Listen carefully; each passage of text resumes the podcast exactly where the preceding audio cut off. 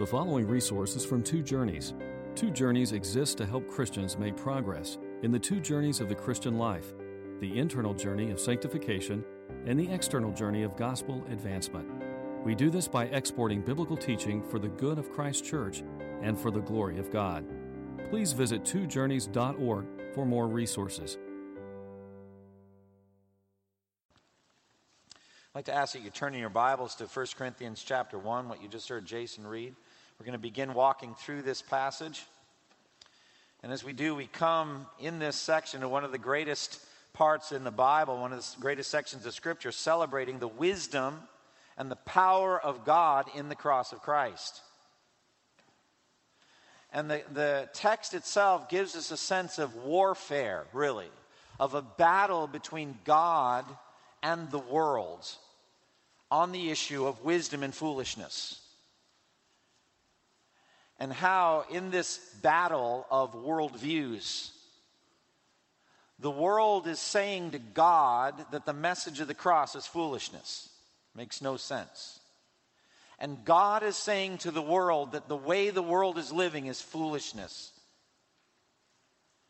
And so there are these charges and counter charges of folly, of foolishness going on in the text. Now, we who are Christians are kind of aware more and more in America of a battle of worldviews, and we see things very differently than non Christians. They, they see things very differently from us. But I want to uh, appeal to you as Christians to stop seeing the battle out there with all those people. That we need to realize that we still are thinking and behaving foolishly ourselves. That we haven't fully embraced the wisdom and power of God in the cross ourselves. And that we need to be humbled by the cross. So I want you to take this message of the cross, this foolishness and the weakness of God, and, and have the Lord, through the Holy Spirit, drive it home into your heart. That you will be humbled. The cross has the power to humble our proud spirits. And that's an ongoing work. I know you know it's true. That we are so arrogant and so prideful. And the cross has the power to humble us. And that's what we're going to see in this text. Now, the context here is we're in the middle of a, of a chapter of, of Paul's epistle here. Paul is writing to a church that he planted that is very talented, very gifted through the gifts of the Spirit, very talented church, but it's a dysfunctional church. It's a church with lots of problems. And he's writing this epistle to address a series of problems, one after the other. And the first one, we've already begun looking at it, but the first one he wants to address is divisions and factions within the church. I follow Paul, I follow Apollos, I follow Cephas. Now, in Greek culture, there was this tendency, this pattern to arrange yourself under a great man, a great philosopher, as a disciple of that great leader. And the Greeks did this all the time. There were schools set up of Aristotle and Socrates and Plato, and they would follow and they would be disciples and Epicurus, and they would, they would debate against each other and they would lob grenades against each other. They were used to doing this. The Greeks of that time were a fractious and divided people, city states warring against each other. And then schools of philosophy warring against each other. And so when the gospel came, they just kind of, the Corinthians just kind of did the standard Greek thing. It's like, all right, we have new philosophical heroes now. I follow Paul, he planted the church. I follow Apollos, he's a more polished speaker. I follow Peter, he's the apostle to the Jews and the leader and was an apostle before Paul ever was and I follow Christ more than all of you do. And so you have these factions and divisions. And Paul's wanting to address this. And what he's going to do, not just with factions and divisions, but we're going to see this with problem after problem in the church church discipline issues, sexual immorality issues, marital issues, problems with meat sacrifice to idols. He's going to address all of these problems one after the other by showing the sufficiency of the cross for all of them. Cross is enough. The message of the cross is sufficient for addressing all of the problems in the Christian life, all of the problems of a dysfunctional, divided, immature Christian church. Cross is enough. And he's going to zero in as we begin in this section here on the apparent foolishness of the cross, the apparent weakness of the cross, and say it's not what it appears. I love Michael Card's music, and one of my favorite songs is El Shaddai. I first heard it sung by Amy Grant, thought she wrote it, but it wasn't Amy Grant that wrote it, it was uh, Michael Card. I remember hearing Michael Card singing, uh, singing it on an album. I said, You stole that from Amy Grant, and that bothered me. But then I re- realized actually she didn't steal it, but sang his song. But in uh, one of the stanzas of El Shaddai, that's what it says Through the years, you've made it clear that the time of Christ was near. Though the people failed to see what Messiah ought to be, though your word contained the plan they just could not understand, your most awesome work was done through the frailty of your Son. Now, that idea is foolishness to the world. How could God's most awesome work be done through the frailty, the mortality, the suffering and pain and death of God the Son. How could that be powerful? And that's the very thing that Paul is seeking to address here. How could that be wise? Now, the human race is in love with its own wisdom. We are enamored with ourselves, we're impressed with ourselves, just like Satan was before. Very impressed he was with his beauty and wisdom and power, and fell so in love with himself that he sought to topple God from his throne and take God's place. And he then recruited us in a similar arrogant, lofty, ambitious upward path to topple God from his throne. Now, a great deal of the difference between us and the animals, of course, is our ability to think and reason and plan and understand abstract reality through language things that are not immediately in front of us. We can think about them, what might happen, what's going to outcomes, things like that. It separates us from every other creature. And this is the very area, the, the in, intellect, the mind that Satan sought to attack and go after with the the temptation of the tree of the knowledge of good and evil, how Adam and Eve saw that the fruit could make us wise and we would become like God and maybe even like Satan, topple God from his throne. And this continued to develop after, after they were expelled from the Garden of Eden. We see it in the spirit of Babel, the Tower of Babel. They developed some technology, they learned how to bake bricks thoroughly, get the moisture out, greater compression strength cover it with pitch, and they could, they could build higher than they'd ever built before. And they thought to build a tower to heaven. And now God says, Let us go down and see this cute little tower that they're building. It doesn't say cute little, but that's the sense. You've not even come close to me. And yet he says, this is the greatest statement God could ever make about our innate capability. If, as one people speaking one language, they've begun to do this, then nothing they propose to do will be restrained from them. Come, let us confuse their languages. So that's the, the sense of both our humbling before an infinite God, but also our capabilities and our power. And so we're in love with ourselves. We're in love with, with uh, our wisdom, our in, intellect. And the love of wisdom was there in ancient Greece too. The, the Greek word philosophy means to love wisdom.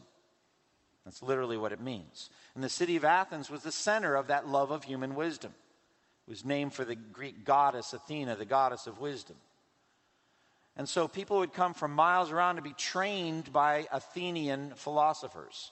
And we know their names still. Socrates in the 5th century BC was born. And then his disciple was Plato. And then his top student was Aristotle. These are names we still know today.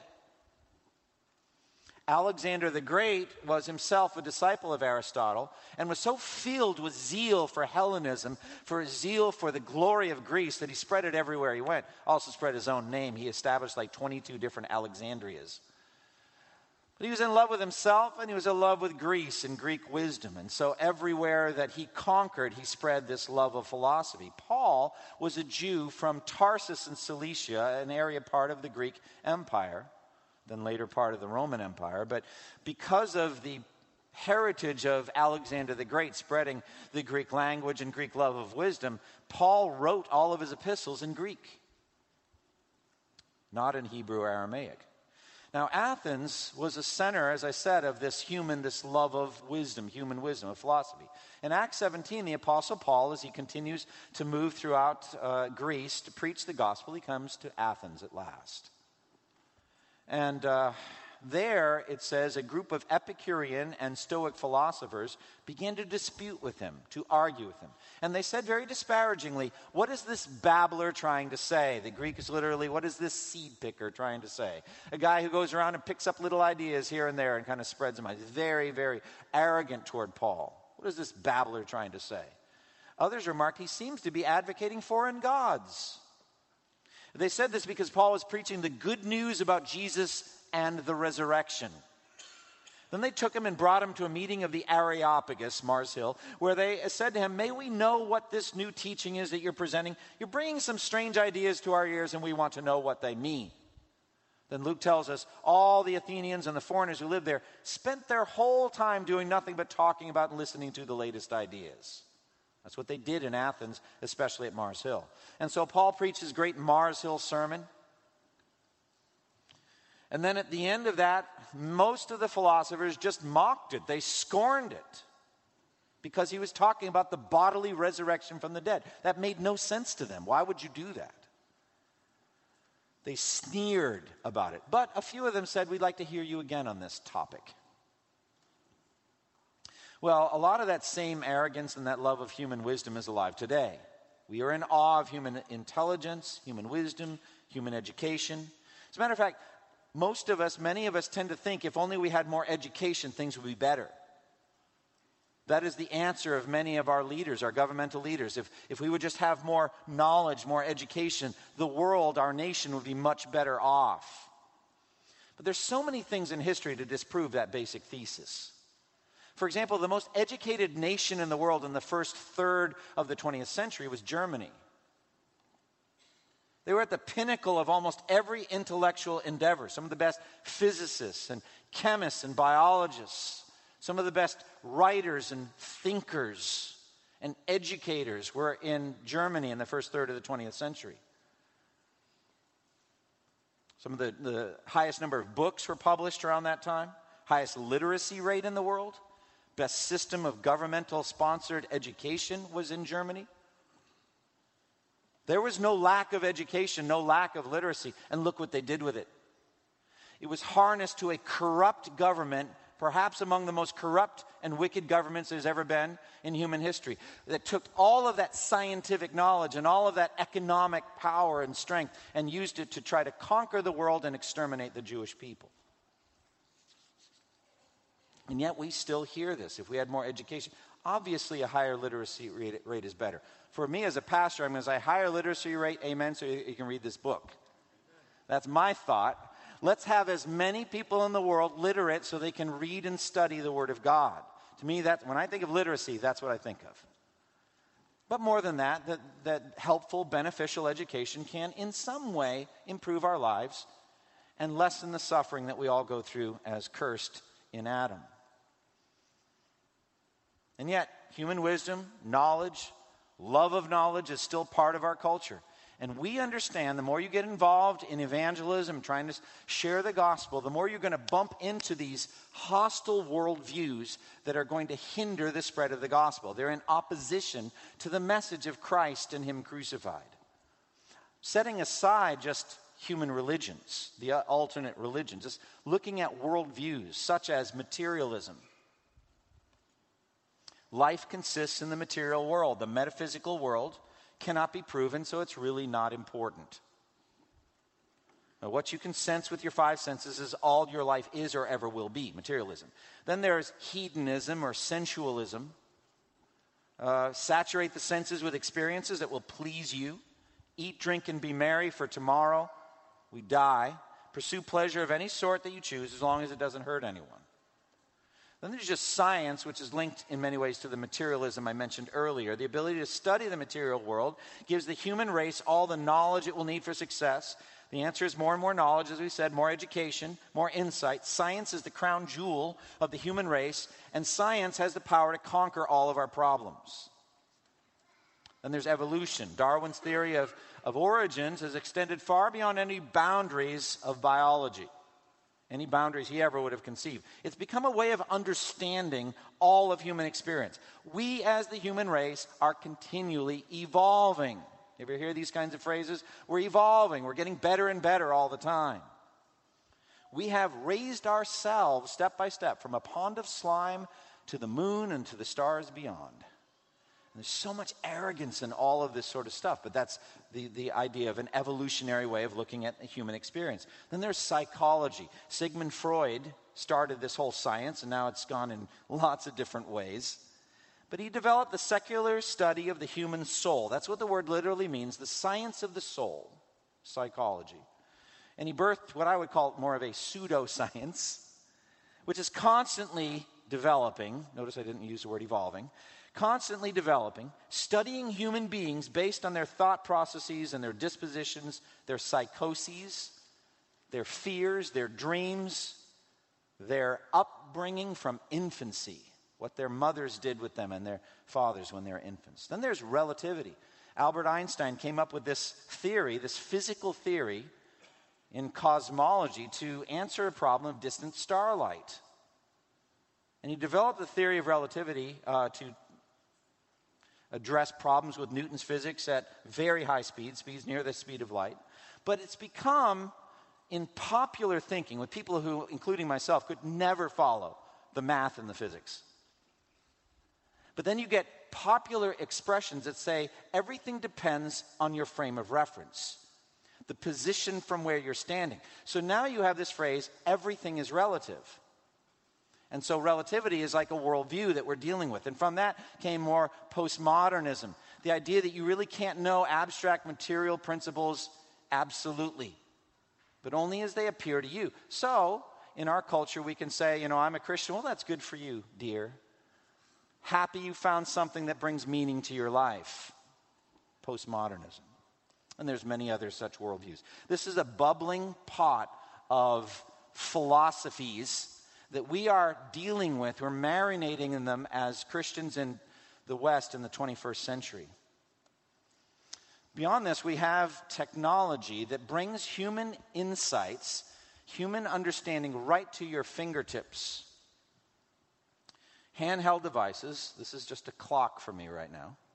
It's very important for you guys, all right? Telling me what time it is, and that's all. But you know that with these smartphones, you can Google anything. I saw a humorous um, uh, clip of a millennial being interviewed for a job. And uh, the person didn't have any particular knowledge base, but was confident that, the, that at any moment they could Google the answer. So it was just meant to be humorous, but I think we all feel that way, that we can, we can get answers and, and we can hear from experts at any point. Experts weigh in on current events. And YouTube can give you how to videos on just about anything, like nine steps on building a supercomputer. I'm like, really? I actually Googled how to perform hip replacement surgery on yourself. Came up empty. Nobody's done a video yet, but who knows? Now, we can become instant experts on, our, uh, on, on any topic by our smartphones. However, this ocean of data and human learning and opinion does not equal wisdom. Does not equal wisdom. Actually, 1 Corinthians 1 through 3 will directly pit the wisdom of God against the wisdom of, the, of this world. And it's going to charge the world with foolishness, just as the world charges us with foolishness. The worldly wise person, it says in 1 Corinthians 2:14, cannot accept the things of God because they are foolishness to him cannot receive them because they are spiritually discerned. Now, if I can just stop and say to you Christians who celebrate Christ and Him crucified, who see already where we're going in all this and see the, the message of the cross for you is the power of God for your salvation, you should stop and based on 1 Corinthians 2:14, thank the Spirit of God for changing you.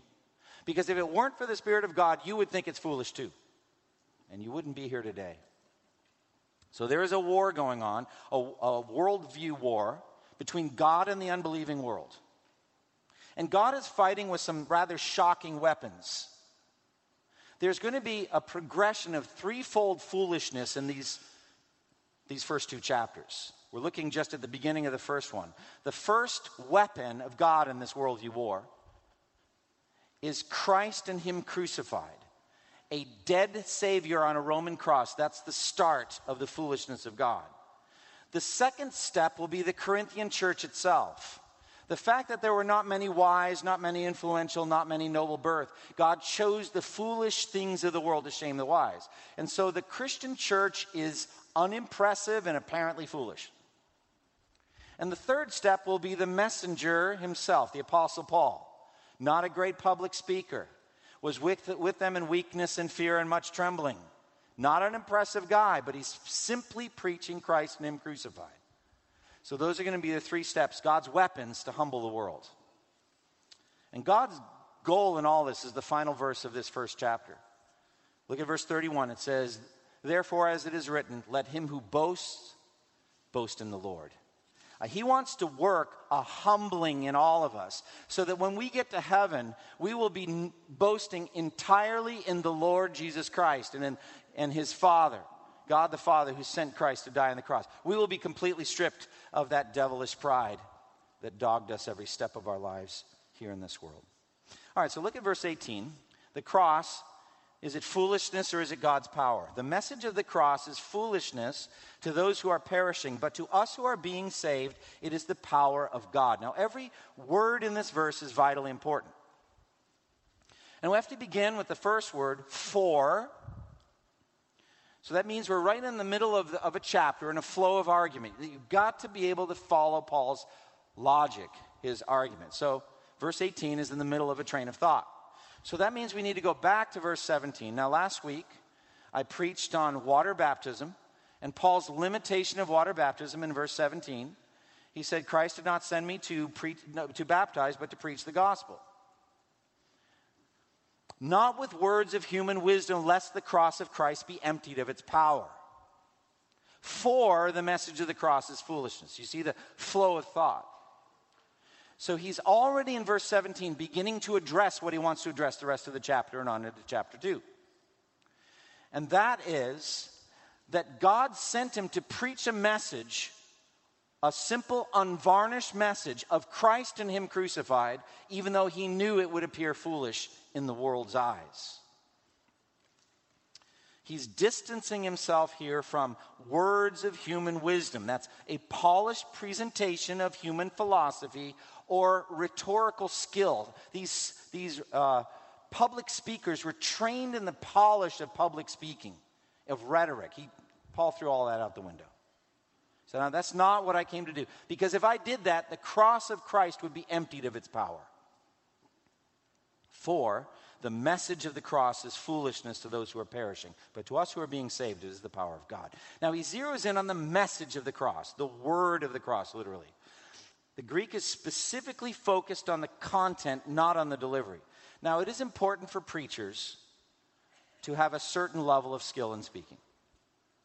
If he is a very bad public speaker, it's distracting.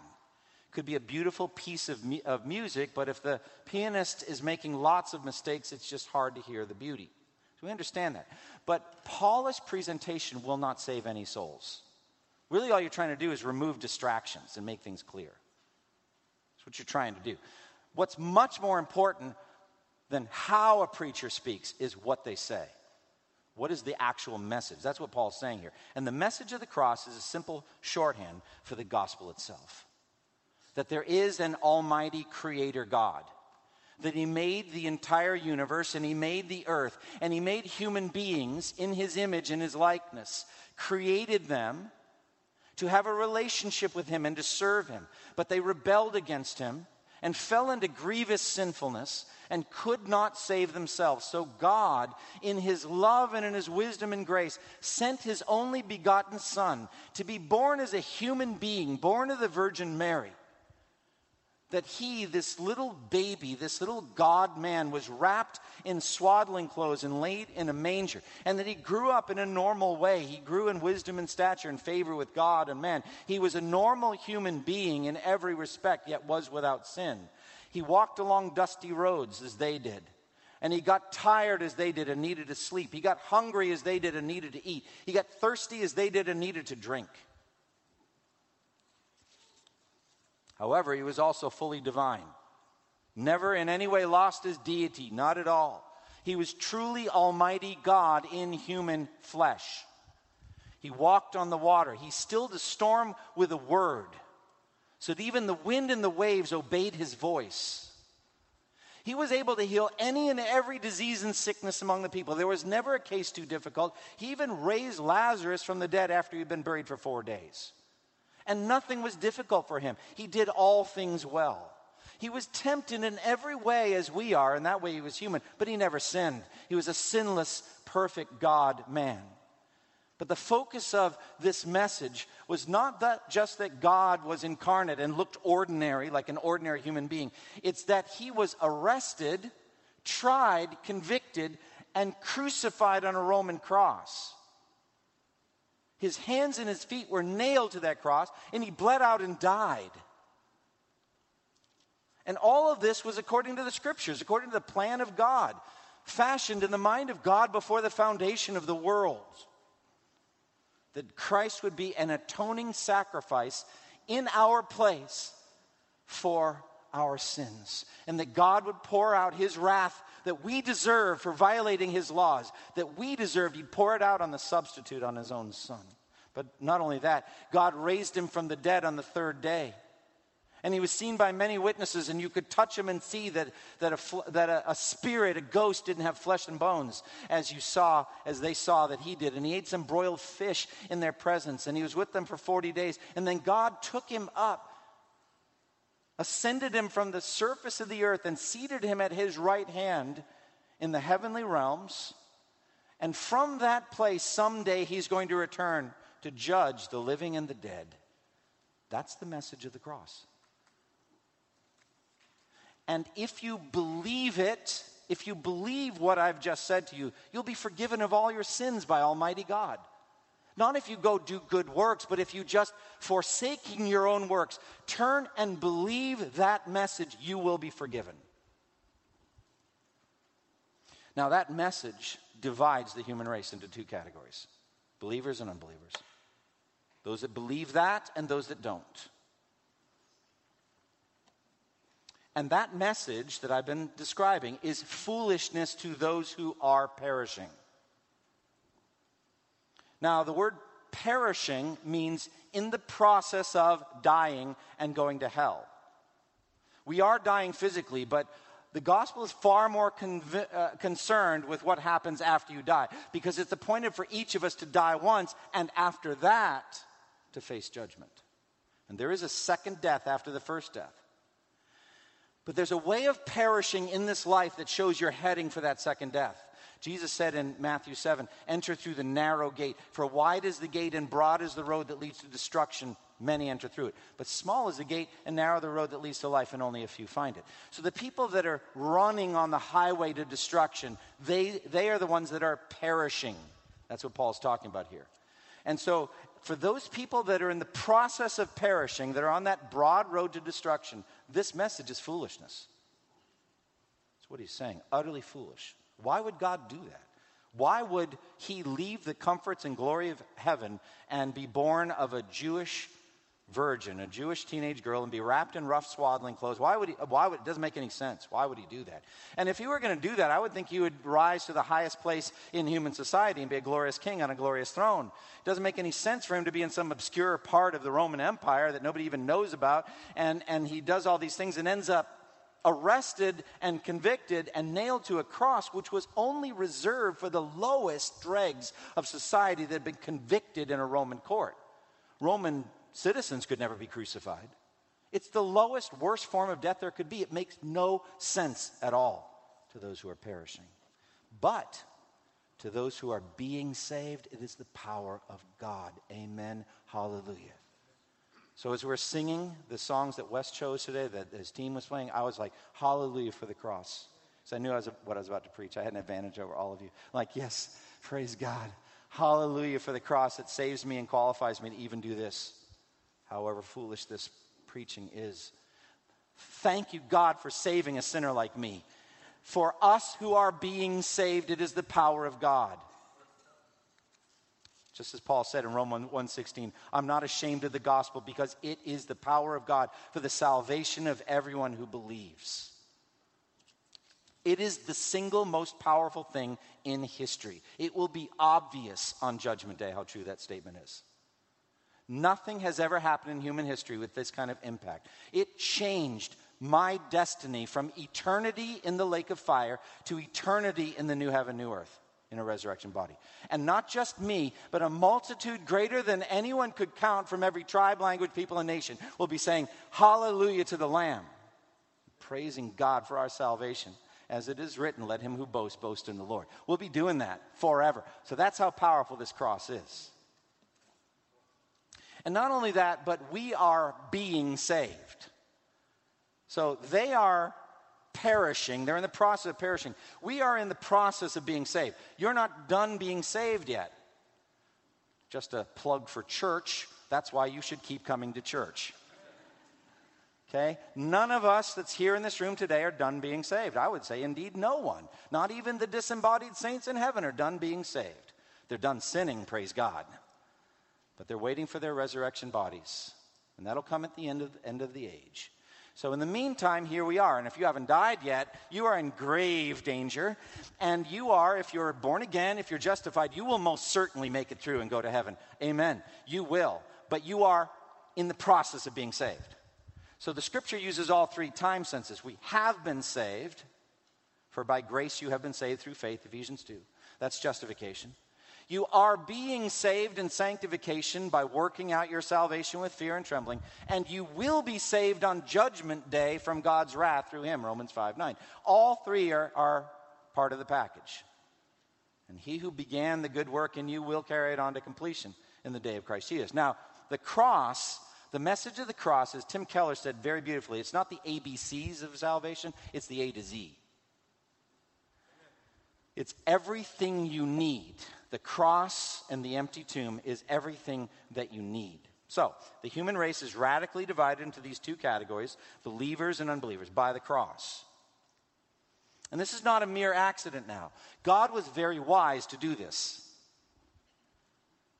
Look at verse 19 through 21. God is wise to destroy human wisdom. Verse 19 For it is written, I will destroy the wisdom of the wise, and the intelligence of the intelligent I will frustrate.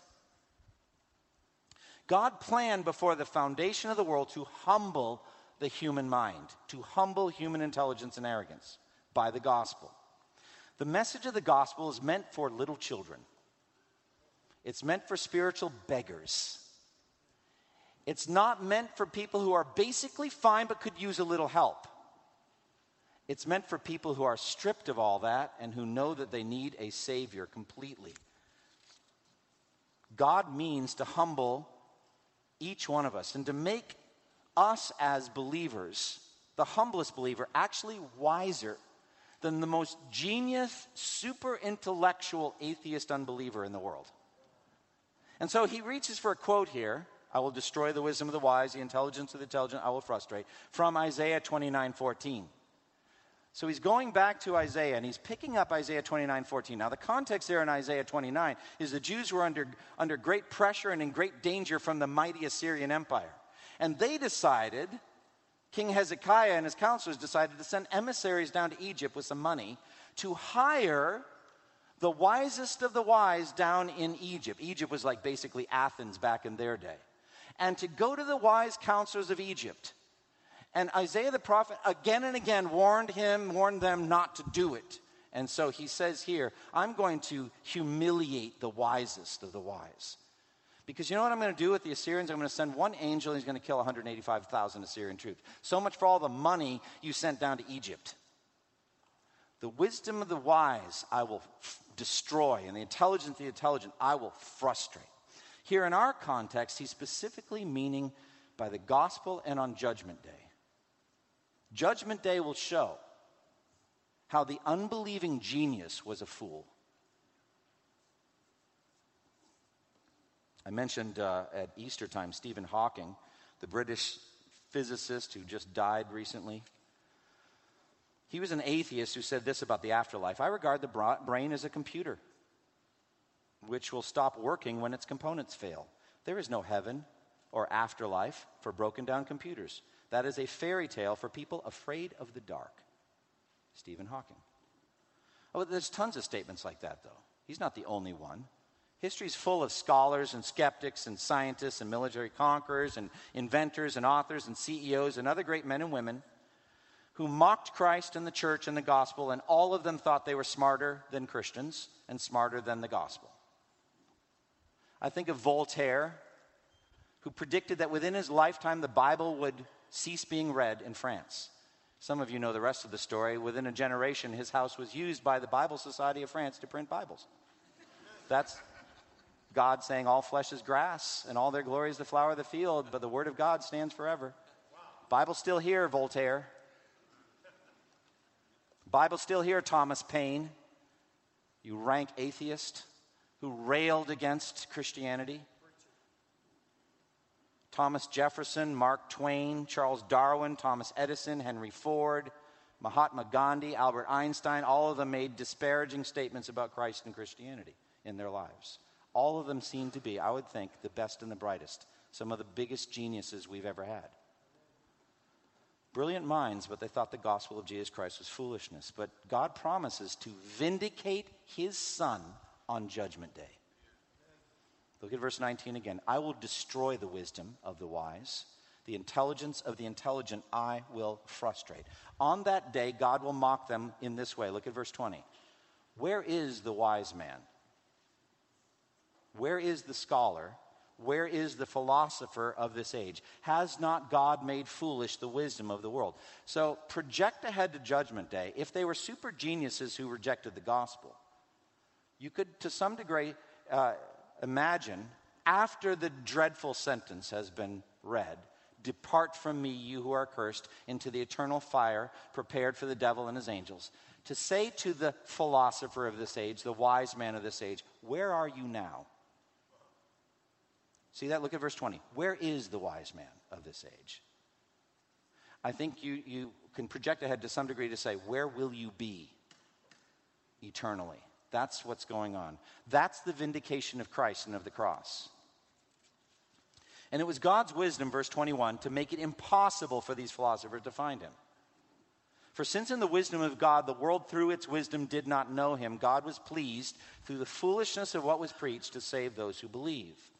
Now, to unravel that statement, we start in verse 21 to say, It was very wise for God to do this. It was wise for God to set up himself as mysterious and unreachable by human philosophizing. No humans could reason their way up to God and find him. And that was actually wise for God to do that so we wouldn't be listening to an eternity of boasting from those, those people who did it.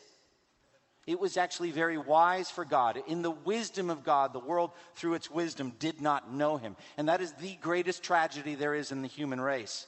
Jesus cried out in John 17, 25, Righteous Father, the world has not known you, but I have known you. The emptiness of not knowing God. Now, these people were, were brilliant. These Greeks, Archimedes, Pythagoras, these guys came up. Eratosthenes calculated the diameter of the earth within 15% accuracy without ever leaving Egypt where he was. These guys were smart. But they could not reason their way up to God. That could not happen. And that was very wise because Isaiah 45 15 says, Truly, you are a God who hides himself. O God and Savior of Israel. God hides himself, and he can't be found that way. As a matter of fact, Jesus celebrated this. In Matthew 11, he says this, verse 25 and 26. At that time, Jesus said, I praise you, Father, Lord of heaven and earth, that you have hidden these things from the wise and learned and revealed them to little children. Yes, Father, for this was your good pleasure. So Jesus celebrates the very thing Paul's talking about here in verse 21. God was pleased to reveal himself to the so called foolish who are believing a so called foolish message. He was pleased to save everyone who believes in this message. Verse 21 God was pleased through the foolishness of what was preached to save those who believe. God delights in saving humble people, He enjoys it. He enjoys taking people from their arrogant, highfalutin thoughts about themselves to make them like little children because God opposes the proud but gives grace to the humble. He loves humbling us and then saving us. Now, Paul further heightens the point he's making in verses 22 through 25, which we're going to look at, God willing, next week, but I'll just read them. Jews demand miraculous signs, Greeks look for wisdom. But we preach Christ crucified, a stumbling block to Jews and foolishness to Gentiles. But to those whom God has called, both Jews and Greeks, Christ, the power of God and the wisdom of God. For the foolishness of God is wiser than man's wisdom and the weakness of God is stronger than man's strength. So we'll look at that more next week. Applications. First, more than anything, I want to urge you come to Christ. If you've come here today as an unbelieving visitor, you're a guest, maybe a friend invited you to church, welcome. I'm glad you're here. I prayed for you this morning. And I prayed that you would see the wisdom of God in the cross.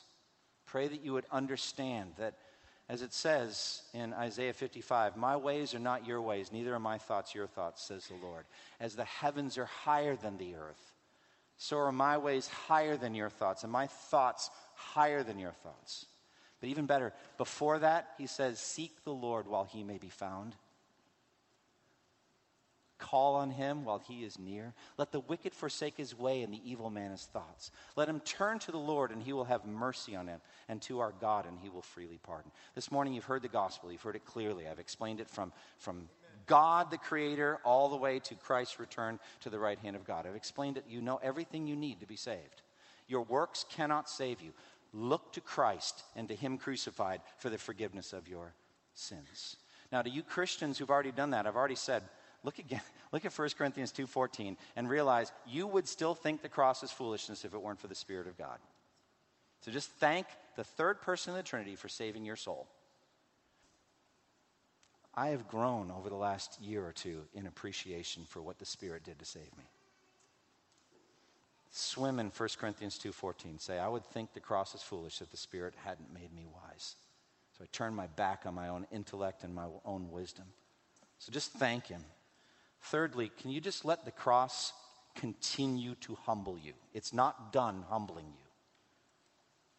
When you are having a problem in your life, do not rely on your own wisdom and do not rely on your own strength. Turn away from that and come to the cross again and say, Oh God, help me, save me. Strengthen my marriage. Help me in parenting. Help me in my work life. Help me as a student. Would you please help me? I don't trust in my own intellect. I don't trust in my own understanding. I'm leaning on you. I'm turning to you. I'm bringing this problem to you. Would you please show me your wisdom and your strength, which is greater than my foolishness and my weakness? And know that He has the power to finish your salvation. You are being saved, you're not done with your salvation. So the message of the cross is the power of God to finish saving you. So keep coming again and again. And then finally, let's not be overly impressed by the experts, the pundits, you know, the ones on the panels and CNN and all the ones that will tell you exactly how you should think. And they'll also tell you what they think about you as a Christian. They'll tell you that too. Let's not be impressed by it. We're not, we're not going to be impressed by human genius. Let's look instead to the message of the cross that the world calls foolishness and see that it's actually infinite wisdom and power. And let's be wise. I believe that the more you grow in Christ, the more foolish you're going to look to the world. Be willing to make that journey. 1 Corinthians 4 is all about that, where he says to the Corinthians, You guys are, are trying to become more and more esteemed and powerful and wealthy and comfortable. I'm on an escalator going the down way, and we're, we're going lower and lower in the estimation of the world. Be ready for that journey. The bolder you are in witnessing, the bolder you are in mission, the more foolish and hateful the world will see you as. Be willing to be humbled and be a fool for Christ. Close with me in prayer. Father, thank you for the joy of the gospel. Thank you for the message of the cross of Christ and Him crucified. There's nothing new here. I've not preached any new doctrines today. God forbid that I would turn away from the ancient message of the cross that the Apostle Paul preached so faithfully. Help each one of us to be faithful, to hear and believe that message, and then proclaim it to a world that is desperately in need of it. Thank you for the Spirit of God that has made all of this appear to be what it really is the power of God and the wisdom of God at work in us who believe. In Jesus' name, amen. Thank you for listening to this resource from twojourneys.org. Feel free to use and share this content to spread the knowledge of God and build His kingdom. Only we ask that you do so for non commercial purposes and in accordance with the copyright policy found at twojourneys.org. Two Journeys exists to help Christians make progress in the two journeys of the Christian life the internal journey of sanctification and the external journey of gospel advancement. We do this by exporting biblical teaching for the good of Christ's church and for the glory of God.